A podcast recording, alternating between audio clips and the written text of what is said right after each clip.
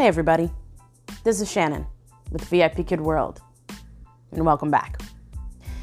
For today's podcast, we're going to be moving on to the next letter of the alphabet with our ABCs for VIPs podcast series. I know it's been a little while since I released the last one, but I do hope that this one is, was worth the wait. I wanted to do something very specific for the next letter, letter I.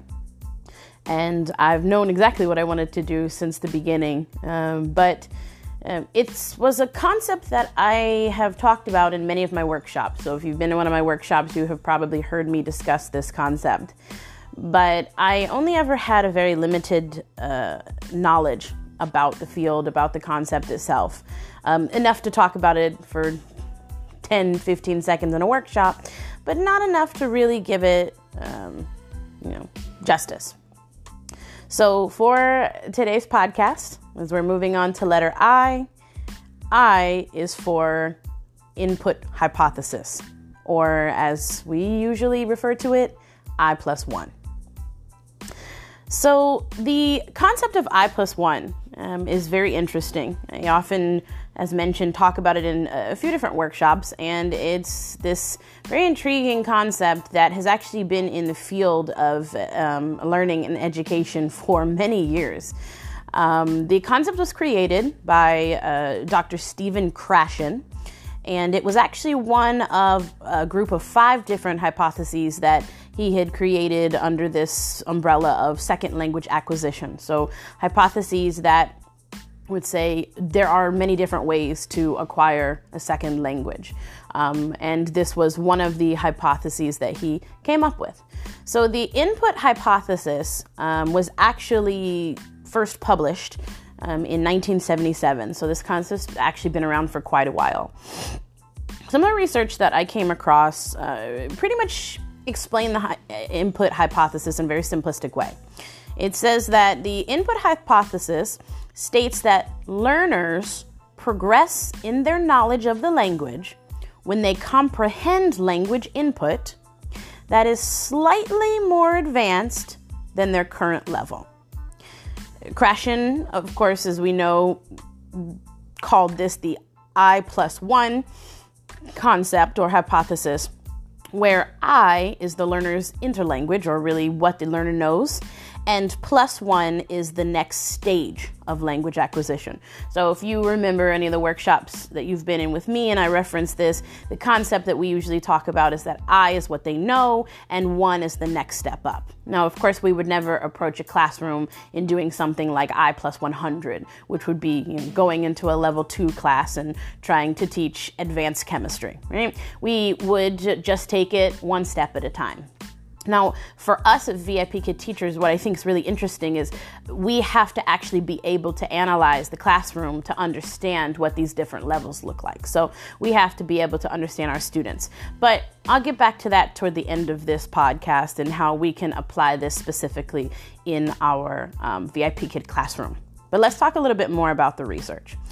So, the idea here is being able to take a look at the learner's actual ability level and then address or assess what the next step would be. That's the kind of place that we want to um, put our learners in. That's the area we want them to be in when learning. So, this plus one really, as Krashen dictates, is that it's the next increment of new knowledge, things that they don't know, um, language and how it's structured, and that it would still be something within the learner's capacity to acquire. Now, an I plus 10 might be something outside of the learner's capacity. You can probably think of a time where you tried to teach something and you got that you know, stone faced deer in the headlights look that might be an example of going beyond the learner's capacity. Um, but this is a place where, yes, it's a little bit difficult, but it's not too difficult for the student to take. It's, it's a challenge that they have to be able to push themselves. So the research continues to say that a good example for what input hypothesis might look like is that if we were to acquire let's say, the rules of language in a linear order, even though it's not necessarily like that, but let's just pretend that language is acquired in a one, two, three, four, five type of fashion. The I in I plus one would represent the last rule or foundation or understanding of the language that was learned, what the student or learner actually understands. Then I plus one would be the next step that is learned. Um, but one of the things that the research talks about is that it's very important to realize that any input or whatever the student is getting, that's not enough. Just listening to a teacher speak or listening, you know, to audio books or audio readings or something in another language. It had to be comprehensible. And that was one of the things that I thought was really interesting. The research talks about this idea of comprehensible input being a crucial and necessary part or ingredient of a learner's ability to acquire new language. So, the research that I found talked about these three very specific corollaries that have to do with the input hypothesis. So, I'm going to kind of go through those and um, hopefully they resonate with how they can actually apply to our teaching, uh, of course, our VIP Kids students. So the first one mentions that talking or output is not necessarily practicing. So Krashen's idea um, stressed that speaking in a target language does not necessarily result in language acquisition. I think we can kind of understand that. You get the idea of just methodically or just mon- monotonously repeating things in a rote memorization type fashion doesn't necessarily mean that one is acquiring language. But speaking through Krashen's idea can indirectly assist in language acquisition. But it, it does mention in the research that the, his one's ability to speak is not necessarily the cause of language acquisition. Instead, that comprehensible output which we'll talk about a little bit later, is one of the effects that comes with language acquisition. So, one of these side effects, good though it may be, um, is one's ability to uh, give proper output. Once they have uh, reached a certain place where they're getting the, the input that is one step higher, um, pushing them, challenging them to do more, to express themselves in this new target language. Now, the second one of these corollaries says that when enough comprehensible input is provided, that's when I plus one is present. So the concept here is that if language, you know, models and teachers provide enough comprehensible input, remembering that that is still something the child can understand.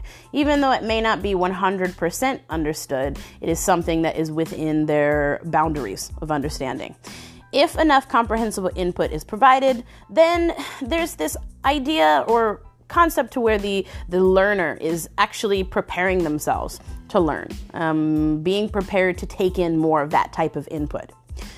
The research talks about how Krashen's idea this, uh, essentially he was talking about grammar in this in this regard. But he says that this is a better method of developing grammatical accuracy than direct grammar teaching. So the idea is being able to relate what they know, making a little bit harder, comprehensible input, still something that can be understood without trying to throw out complex grammatical rules um, and expecting a student to be able to understand that. The third section of these, uh, third corollary uh, of this input hypothesis brings up a new concept, which we'll kind of talk a little bit more about because I think it's something that um, is important when it comes to understanding this concept. So the third one says that the teaching order is not based on the natural order, which I thought was kind of interesting. It said instead, students will acquire the language in a natural order by receiving comprehensible input. So, the idea here is through these different hypotheses of how um, language is acquired, that idea of comprehensible input. This is the idea of um, something that is understood. So, being able to understand either a spoken or written language input sometimes is seen as being the only way that uh, results are found.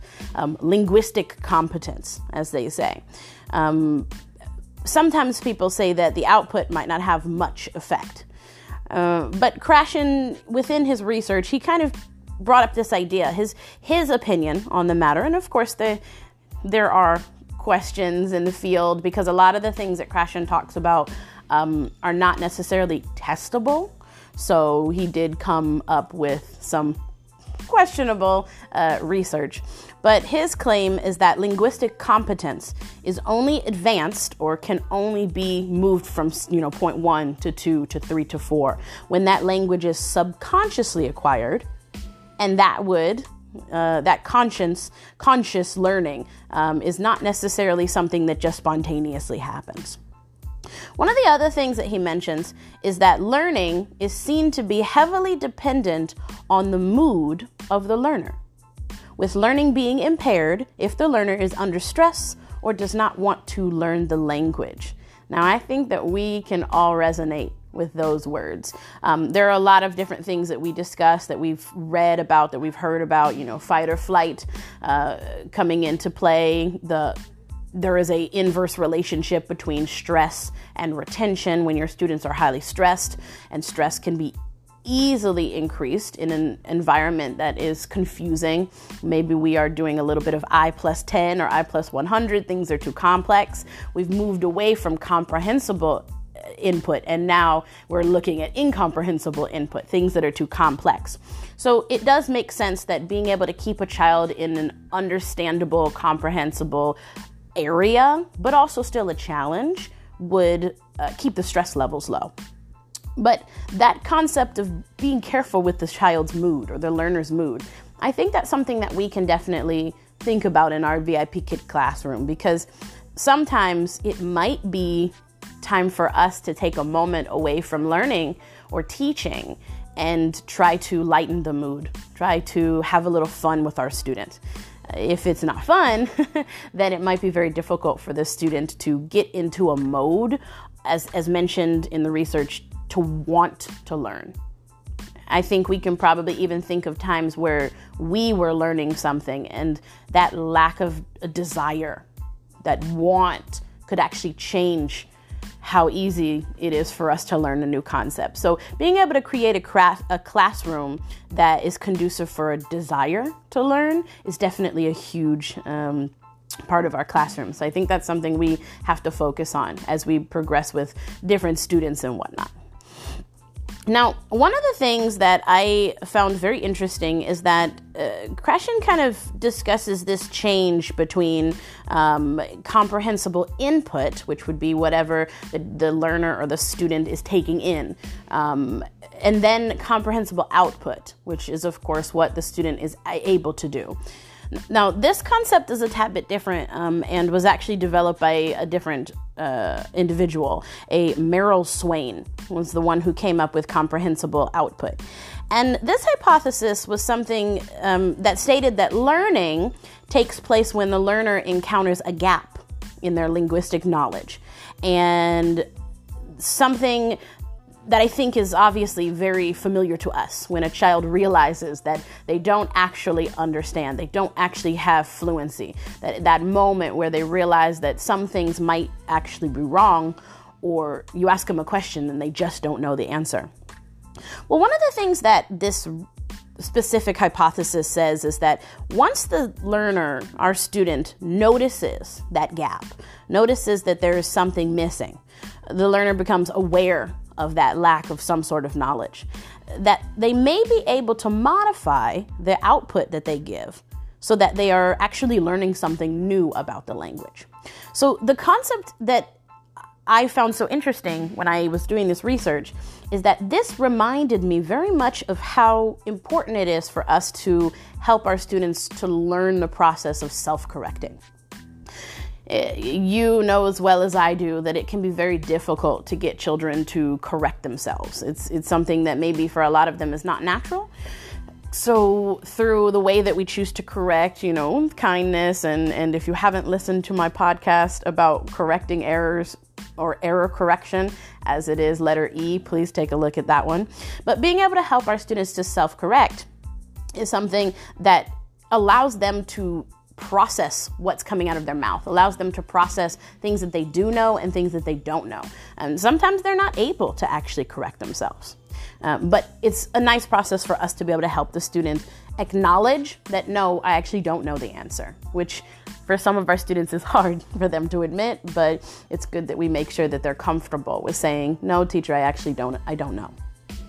Now, Swain, one of the things that was mentioned is that Swain didn't actually claim that comprehensible output was the only thing that leads to language acquisition. Uh, but she did say that under certain circumstances or certain conditions, that this comprehensible output can actually help a second language learner in order to enhance what they hear in order to connect that input, that comprehensible input, and also be able to give that right back and use the language in an applicable way, um, hopefully applicable to their own life. So, Swain's concept of comprehensible output also contained three very specific things. So, the first thing that I thought was very interesting was that concept that, that we just mentioned of noticing right? This functionality of noticing, noticing the gap. So here your student is um, encountering that there are things missing from their knowledge. They are not a fluent speaker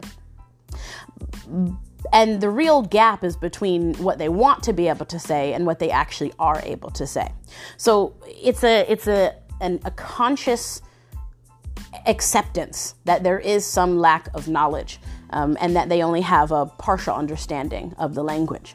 Now, actually, what I what I think is really interesting in a in a completely different part of the field of um, ESL teaching, there is actually research coming out now in um, uh, that is very interesting um, that they have found that some of the most impactful memories that are made, uh, transitioning into long term memory, are not memories made by reviewing already known concepts. Um, it's not this concept of, oh, you know it, well, keep repeating it and keep repeating it and keep repeating. That's going to make it stronger in your brain. That's actually being disproved.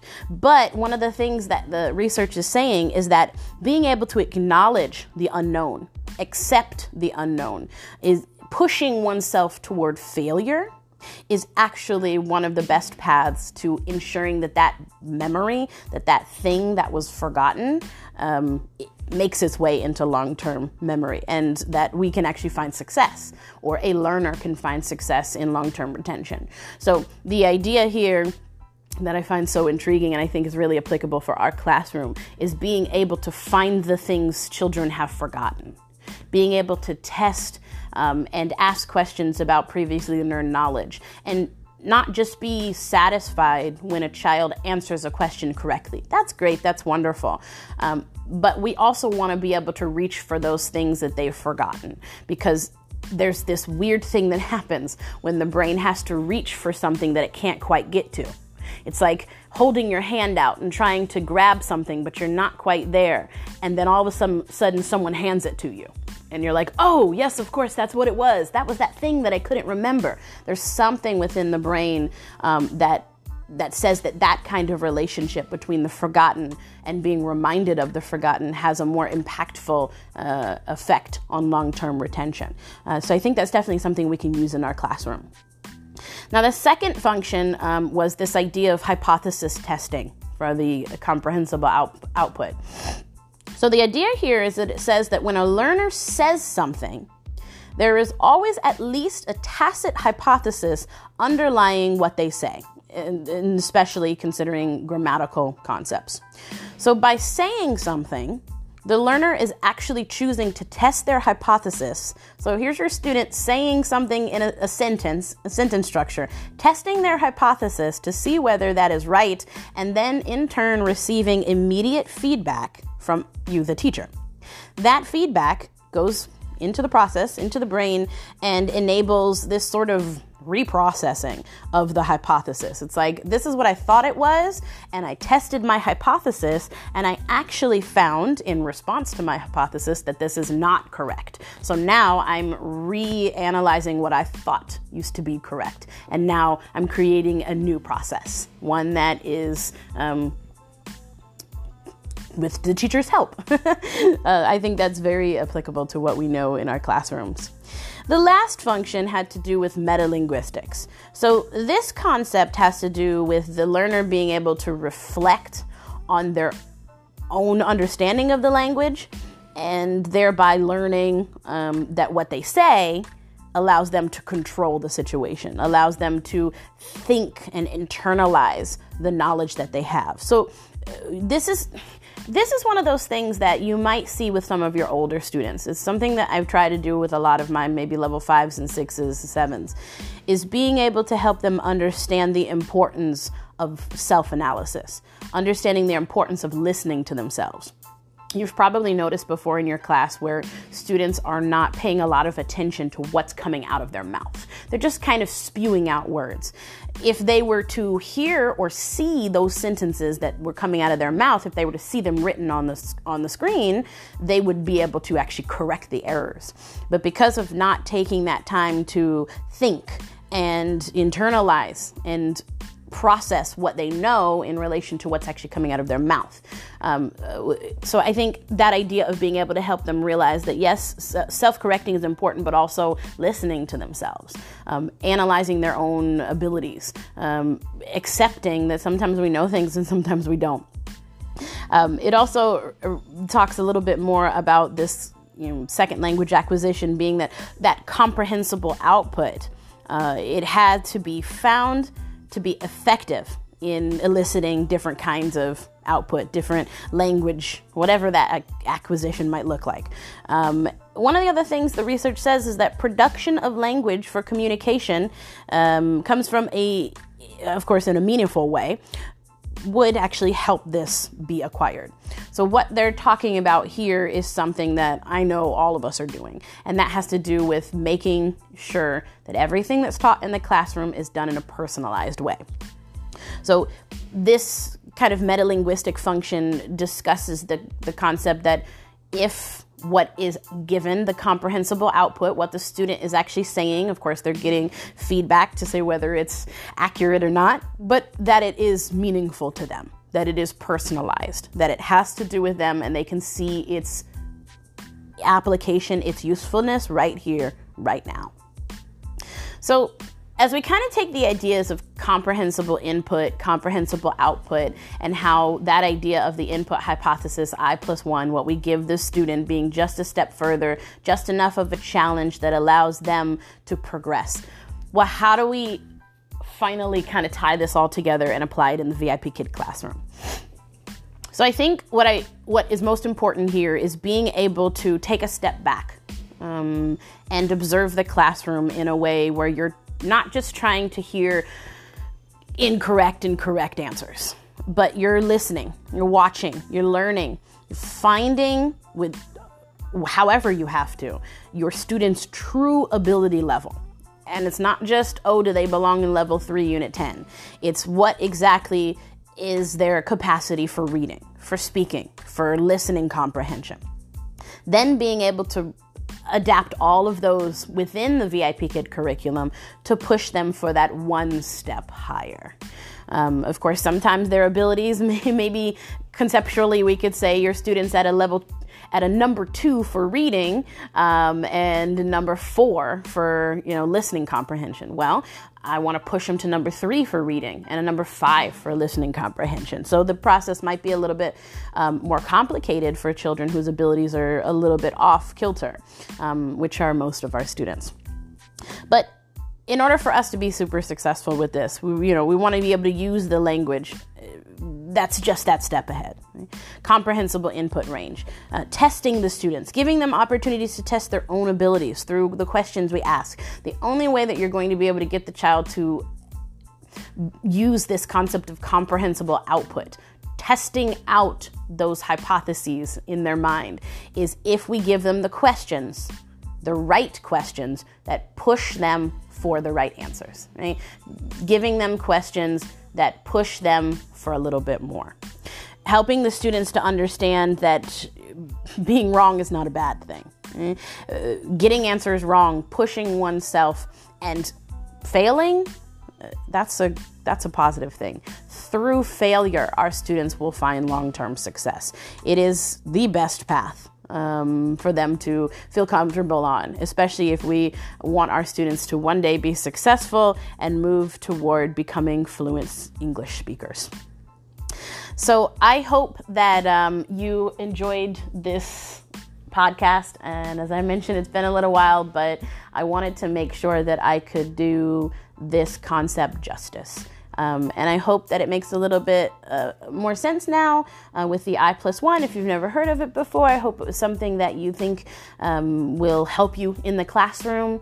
Um, otherwise, definitely take into mind how we can create a classroom that's more than just teaching te- you know slides and reading teacher directions. But if we push ourselves we can dig a little deeper and find what the brain needs what the brain accepts what research has has shown over the years actually works extremely effectively for our students. So thank you so much for listening. Thank you for your support. I hope you are also enjoying the book reading um, podcast and i will uh, hopefully come out with the next ABCs of, VIPs uh, very soon with the following letter. Uh, thank you so much for listening, and uh, I'll see you next time.